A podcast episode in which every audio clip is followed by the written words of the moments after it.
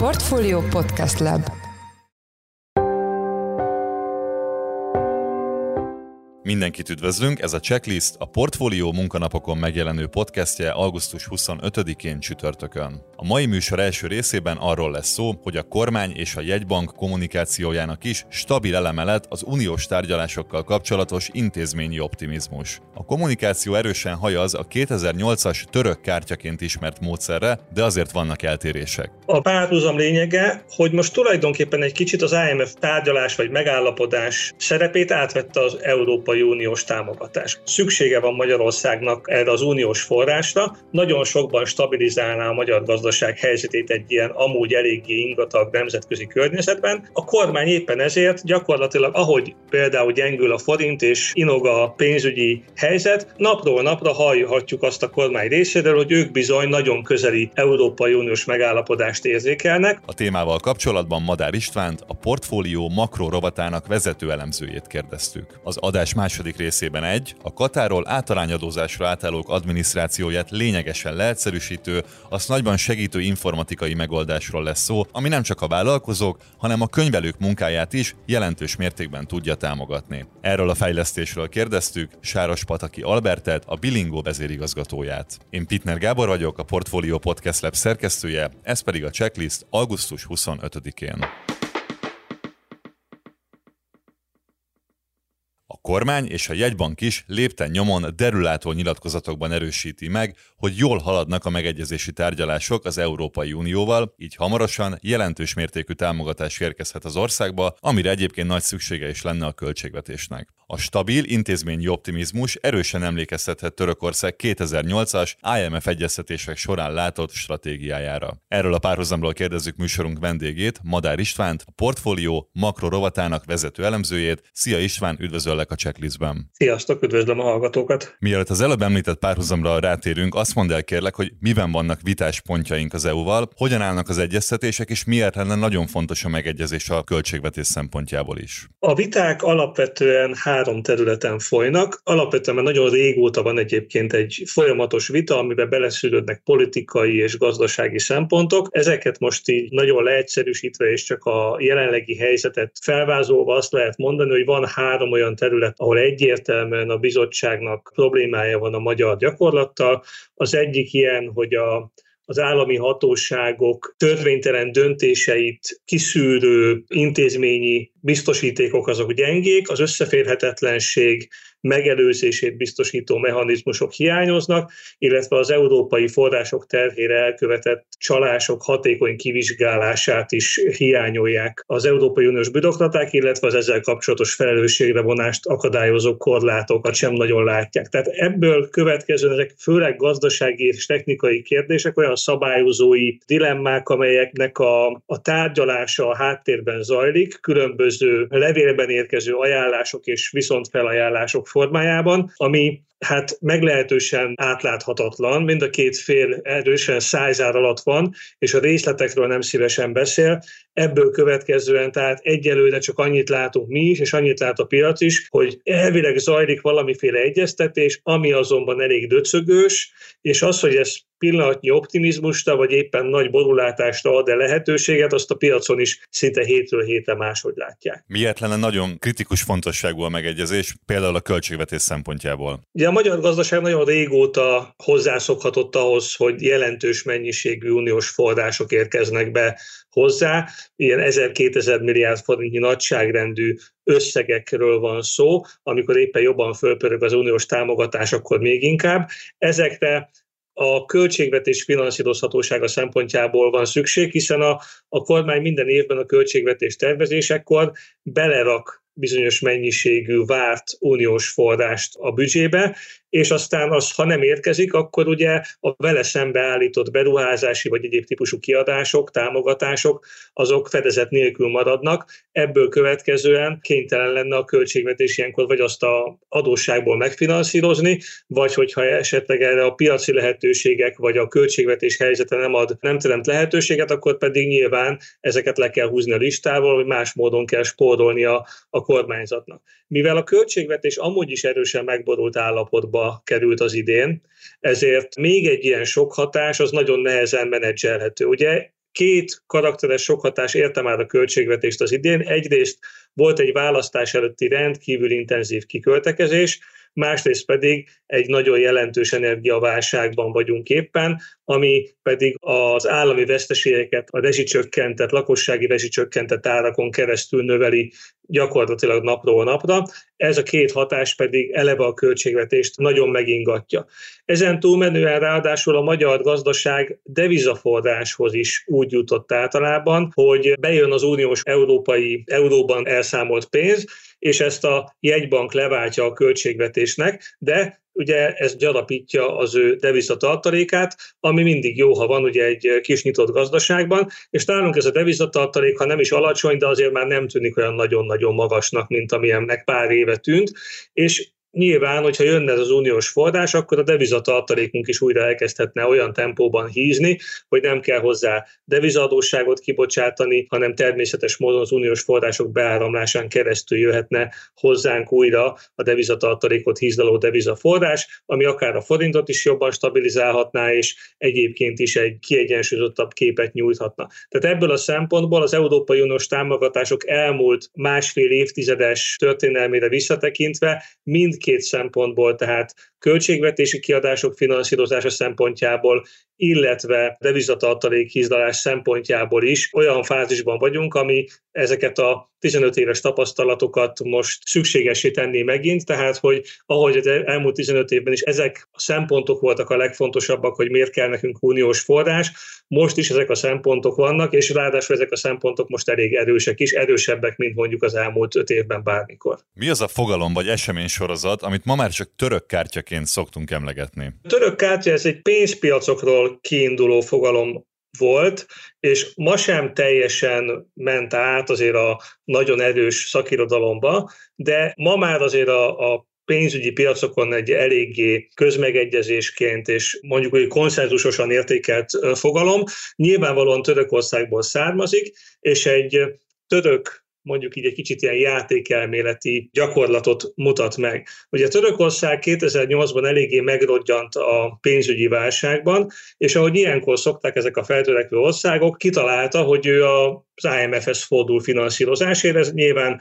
ilyenkor nagyon hasznos tud lenni, mert az IMF gyorsan, hatékonyan nyújt forrást a, a bajba kerülő gazdaságoknak, és ez ugye stabilizálhatja a pénzügyi piacokat, megakadályozhat egy árfolyamválságot, vagy egy fizetési mérlegválságot. Ez mind-mind nagyon kedvező tud ilyenkor lenni, és amint bejön egy olyan hír, hogy valaki tárgyal az IMF-fel, az már önmagában is ezért stabilizáló erejű, és a törökök pont ezt használták ki, bejelentették, hogy tárgyalnak az IMF-fel, és szeretnének fölvenni új hitelt, vagy valamilyen hitelprogramba beszeretnének lépni, és ez tulajdonképpen ez a hír önmagában stabilizálta a piacokat, és ami még ennél is szebb, hogy úgy stabilizálta, hogy elég gyorsan kiderült, hogy a törökök azért annyira nem igyekeznek ezzel a megállapodással. Amíg nyugodt a helyzet, amíg a pénzügyi stabilitás rendben van, addig a törökök igazából nem állapodnak meg az IMF-fel, hanem egy időhúzó stratégiát folytatnak, és ahogy mondom, pont ez a szép ebben a játékban, hogy ennek ellenére működik. Hiszen ugye tudja a piac is, hogy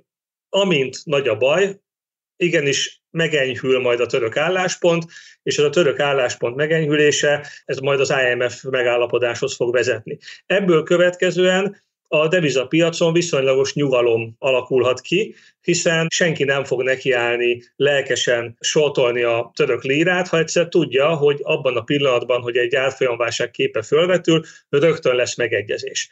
És önmagában hiába nincs egyértelmű megállapodási szándék, ennek ellenére a potenciális megállapodási szándék is már elegendő ahhoz, hogy a, hogy a piacon stabilizálja a helyzetet. Ugye ez nem csak Törökországban volt így, hanem valójában Magyarország már három évvel a törökök után, 2011-ben elővette ezt a török kártyát, ugyan még csak tíz éve volt, de valójában kicsit már talán a feledés homályában veszik, ugye, hogy annak idején egy szemmel nehezen követhető hajtűkanyarral az IMF-hez fordult a kormány, hogy elkerülje az európai adósságválságban a megdodjant pénzügyi helyzet további romlását, és gyakorlatilag pont ugyanazt végigjátszotta a kormány, mint Törökország, vagyis nem igazán szeretett volna megállapodást, de a piac megértette és elfogadta, hogy ha nagy a baj, ha nagyon kell, akkor lesz megállapodás, és ezért tulajdonképpen ez egy ilyen kölcsönvet hitelességi mankóként szolgál. Az hitelesíti a török és a magyar gazdaság 2011-es és 2008-as helyzetét, hogy tudják, hogy szükség esetén lesz segítség, és lesz olyan külső támogatás, ami, ami a gazdaságot stabilizálni tudja. Ugye mind a két esetben odáig lehetett eljátszani ezt a török kártyát, amíg tulajdonképpen be is következett az, amiben reménykedtek a gazdaságpolitikai szereplők, hogy enyhült annyit a tőkepiaci környezet, ugye vége lett az európai adósságválságnak, és ennek hatására mindkét ország tulajdonképpen anélkül tudta átvészelni ezt az időszakot, hogy ténylegesen az IMF megegyezésre kényszerült volna. És akkor a mostani Magyarország és az Európai Unió közötti egyeztetések milyen párhuzamban állnak az akkori eseményekkel, milyen hasonlóságokat lehet észrevenni? Ugye az a párhuzam lényege, hogy most tulajdonképpen egy kicsit az IMF tárgyalás vagy megállapodás szerepét átvette az Európai Uniós támogatás. Ugye, ahogy említettük a beszélgetés elején, szüksége van Magyarországnak erre az uniós forrásra, nagyon sokban stabilizálná a magyar gazdaság helyzetét egy ilyen amúgy eléggé ingatag nemzetközi környezetben. A kormány éppen ezért gyakorlatilag, ahogy például gyengül a forint és inog a pénzügyi helyzet, napról napra hallhatjuk azt a kormány részéről, hogy ők bizony bizony nagyon közeli Európai Uniós megállapodást érzékelnek. Az Európai Unió nem mond ugyanilyeneket egyébként, és szemben látható az a párhuzam, hogy most a mi kölcsönvet hitelességi bankunk az az Európai Uniós pénz. Van ott egy jelentősen meggyengült makrogazdasági helyzet, és egy helyenként erősen kontrollálatlanság képét mutató forintárfolyam, de a problémákon sokat javítana, hogyha jönne az uniós pénz, és a fundamentális kép és a gazdaságpolitikai hitelesség egyszerre javulhatna. Ugye a fundamentális kép a finanszírozási és a devizaellátottsági oldalról lenne megtámogatva, a hitelességet pedig az növelni, hogy a piac azt érzékelni, hogy az Európai Unióval való elég konfliktusos viszonyunk az enyhülne vagy javulna, és ez a piaci konfliktus érzékelés szempontjából jelentene változást. Vagyis nagyon fontos az, hogy a piac úgy lássa, hogy a megállapodás csak rövid idő kérdése, és a közös szándékokon igazából semmi nem múlik, és ilyen szempontból adott a párhuzam, hogy várunk valamire, ami majd javítja a gazdaság helyzetét, és mivel ezt a piacnak el lehet adni, hogy ez nagyon közel van itt velünk, ezért adódik az, hogy most is egy ilyenfajta párhuzamként a török kártya szerepét jelen pillanatban az Európai Uniós közelgő támogatások adják. A cikkedben kiemelsz különbségeket is a két módszer között. Mik az eltérések? Valóban fontos eltérések vannak. Ugye az IMF-fel senki nem szeret megállapodni, mert nagyon erősen beleszól a gazdaságpolitikába, nem nagyon érdeklik a politikai szempontok, a politikai stabilitás vagy az adott kormányzat népszerűségének szempontjai. Ugye itt ilyen nincsen, éppen ezért például a magyar kormánynak most valóban célja, hogy megegyezzen az Európai Unióval, nem csak imbelámmal tetteti azt, hogy pontosan milyen gyorsan és milyen engedményekkel kíván célt érni, az talán naponta változik a pénzpiaci hangulat és a magyar gazdaság megítélése függvényében, de a végső cél biztosan a megegyezés. Ez az egyik fontos dolog, amiben van különbség. A másik van az, hogy az alkuképesség mekkora. Ugye 2011-12-ben a kormány tulajdonképpen magától elvégezte a házi feladat jelentős részét, óriási költségvetési kiigazításokat hajtott ekkor végre az állam, akkor kerültek be, ha valaki emlékszik még rá a köztudatba, a különadók fogalma, és még egy csomó más dolog. Ezért az IMF-fel való megállapodás az tulajdonképpen olyan szempontból biztosra vehető volt, hogy azt gondolta mindenki, hogy ha egyébként az IMF-hez fordulunk, akkor az IMF nagyjából elégedett lesz azokkal a dolgokkal, amiket éppen csinált a kormány, bár biztos lettek volna ott is viták, feszültségek, de azért szükség esetén ez egyértelmű lett volna. Most viszont jobban kettőn áll a válság. Az unióval való viták egy fontos része politikai jellegű, és ezért a gazdasági ügyek iránt fogékonyabb piac egyáltalán nem látja annyira egyértelműnek, hogy ez valóban meg is köttetik. A harmadik fontos dolog, dolog, ami különbség, az az időigényesség. Ugye az IMF a saját tagországai számára felelősséggel tartozik, hogy nem engedi őket egy, egy válságba belesodródni, hanem segítséget nyújt, ha arra szükség van.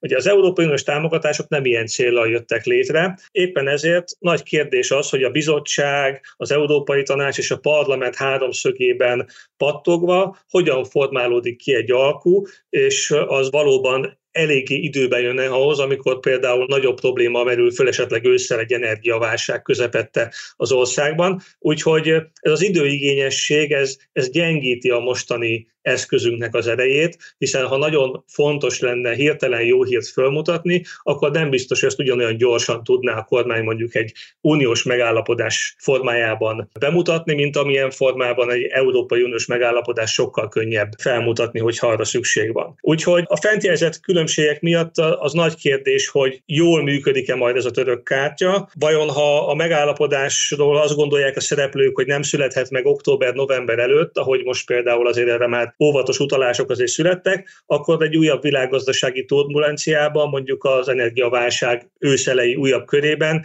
jelente stabilizáció erőt a, a gazdaságpolitika kényszeresen deklarált megegyezési szándéka. Hát a szerencsénk van, akkor erre sosem derül ki a válasz, és nem lesznek ilyen rázós időszakok a gazdaságban, de azért elnézve például az energiaáraknak az elmúlt napokban történt látható alakulását, azért könnyen lehet, hogy lesznek még itt kihívások, úgyhogy még fontos szerepe lehet ennek a kérdésnek. Most is jól látható egyébként, hogy a forint pillanatnyi mozgását jól tudja befolyásolni az, hogy a piac éppen mennyire optimista az uniós támogatások beérkezésének ügyében. Köszönjük szépen! Az elmúlt percekben Madár István, a portfólió vezető makroelemzője volt a checklist vendége. Köszönjük, hogy itt voltál velünk a műsorban. Köszönöm én is, sziasztok! A következő beszélgetést munkatársunk Orosz Mártól rögzítette, és a műsorszám támogatója a Bilingó.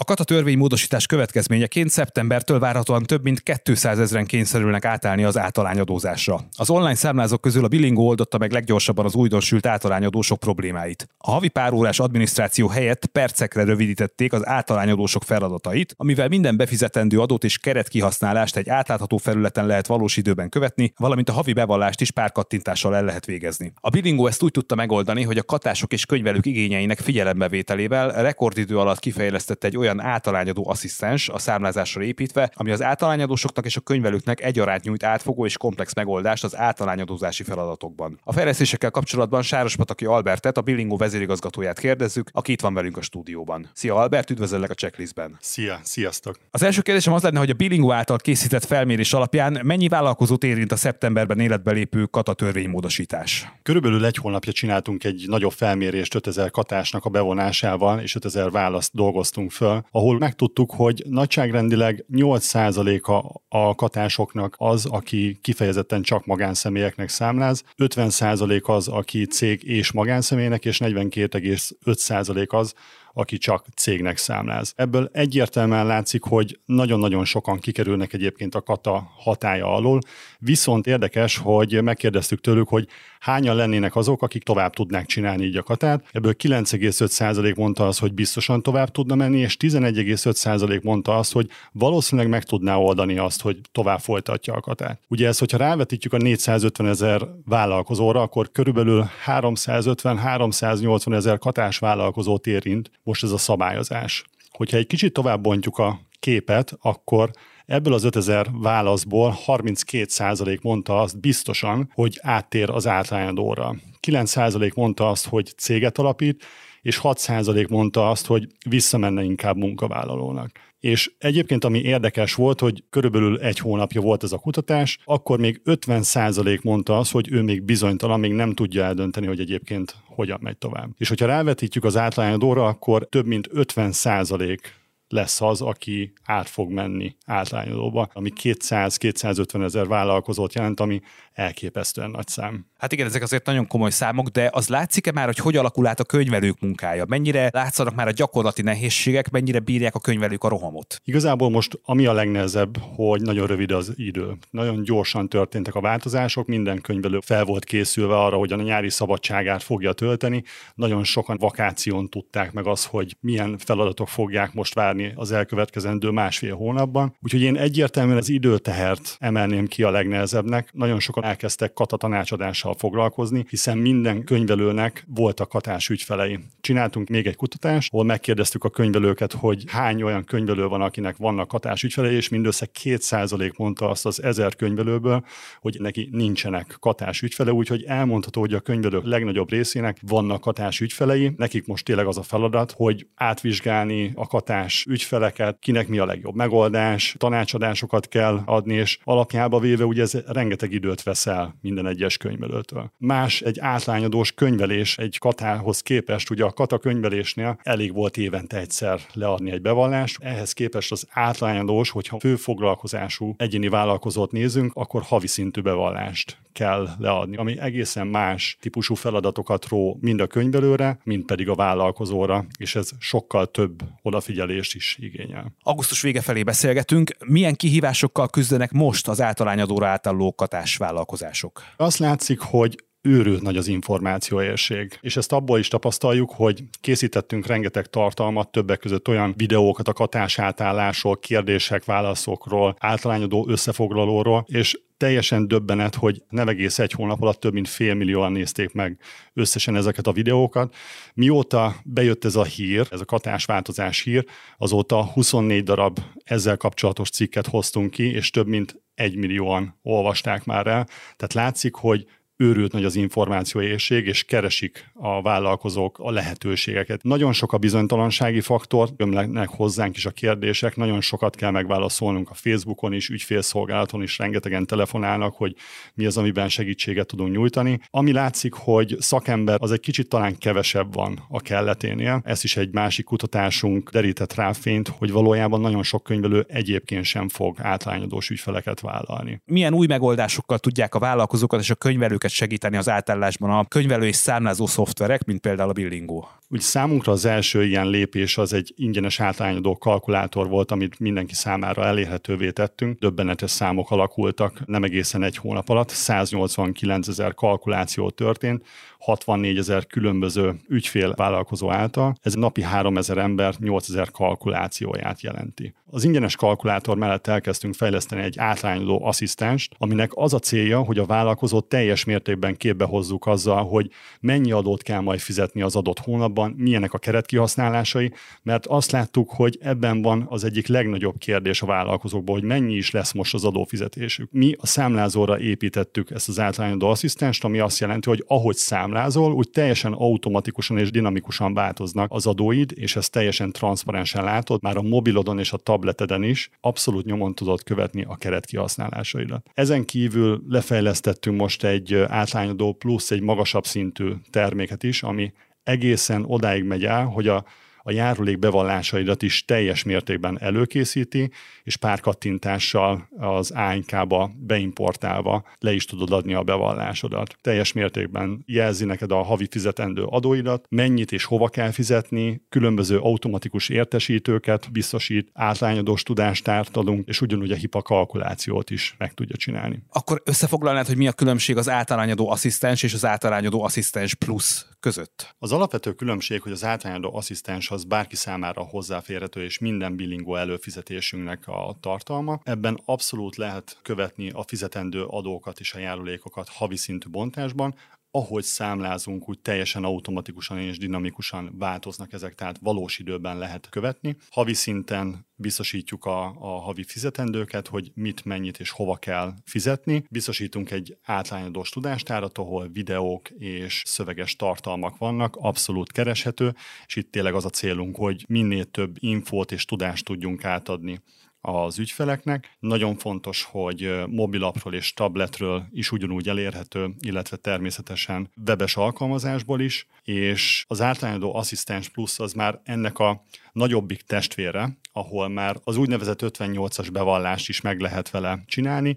Ez a havi járulékbevallásokat tartalmazza, SZOCHO és TB. Ezen kívül az összes típusú adókedvezményt fel lehet venni, ami a személyi jövedelem adó törvény alá tartozik, így sokkal pontosabb kalkulációkat kapunk, ami egy nagyon nagy segítség, hogy már könyvelőprogram sem szükséges az 58-as bevallások elkészítéséhez, ezt tényleg csak pár kattintással le lehet tölteni, és ezt be lehet tölteni az ANK-ba, és igazából kész is van a bevallás. Azt szoktuk tanácsolni, hogy mindenképp vegyék igénybe könyvelőknek a segítségét, hogy mégis legyen egy biztonsági kontroll és egy korlát, aki átnézi az adatokat, infókat, úgyhogy ez azt gondoljuk, hogy óriási segítség a könyvelőnek, óriási segítség a vállalkozónak, és ezáltal mindenki meg tud spórolni havi szinten több órát is, ugyanis a vállalkozónak nem kell azon bajlódnia, hogy például összepontozza a számlákat, mert ezt ugye a bankszinkron szolgáltatásunk ezt teljes mértékben tartalmazza. A könyvelőnek is sokkal egyszerűbb dolga van, hiszen tényleg csak letölti a bevallást, és be tudja tölteni az ANK-ba, és ezzel nagyon sok órát tudunk megspórolni havi szinten. Hogy segíti a Billingo az átállásban a leendő általányadós vállalkozókat? Az látszik, hogy nagyon sokan jönnek most a Billingóhoz pont az általányadó asszisztens miatt. Mi abban segítjük a leendő általányadós vállalkozókat, hogy aki egyébként másik számlázó programból jön, annak teljes mértékben jóváírjuk az ottani előfizetését, ezzel is támogatjuk azt, hogy sikeresen át tudjanak költözni. Ezen kívül megerősített ügyfélszolgálatunk van, ahol minden vállalkozónak segítünk az átköltözésben. Köszönjük szépen az elmúlt percekben Sáros Pataki Albert, a Billingó vezérigazgatója volt a checklist vendége.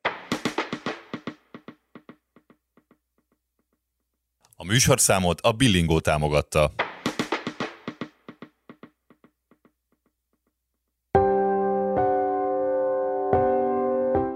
Ez volt már a Checklist, a Portfólió munkanapokon megjelenő podcastje. Ha tetszett az adás, iratkozz fel podcast csatornánkra valamelyik nagy podcast felületen, például a Spotify-on, az Apple Podcast-en vagy a Google Podcast-en. Ha segítenél nekünk abban, hogy minél több hallgatóhoz eljussunk, akkor arra kérünk, hogy értékeld a Portfolio Checklist podcast csatornát azon a platformon, ahol követsz minket. A mai adás elkészítésében részt vett Bánhidi Bálint és Gombkötő Emma, a szerkesztő pedig én, Pitner Gábor voltam. Új adással holnap, azaz pénteken 5 órakor jelentkezünk, addig is szép napot, sziasztok!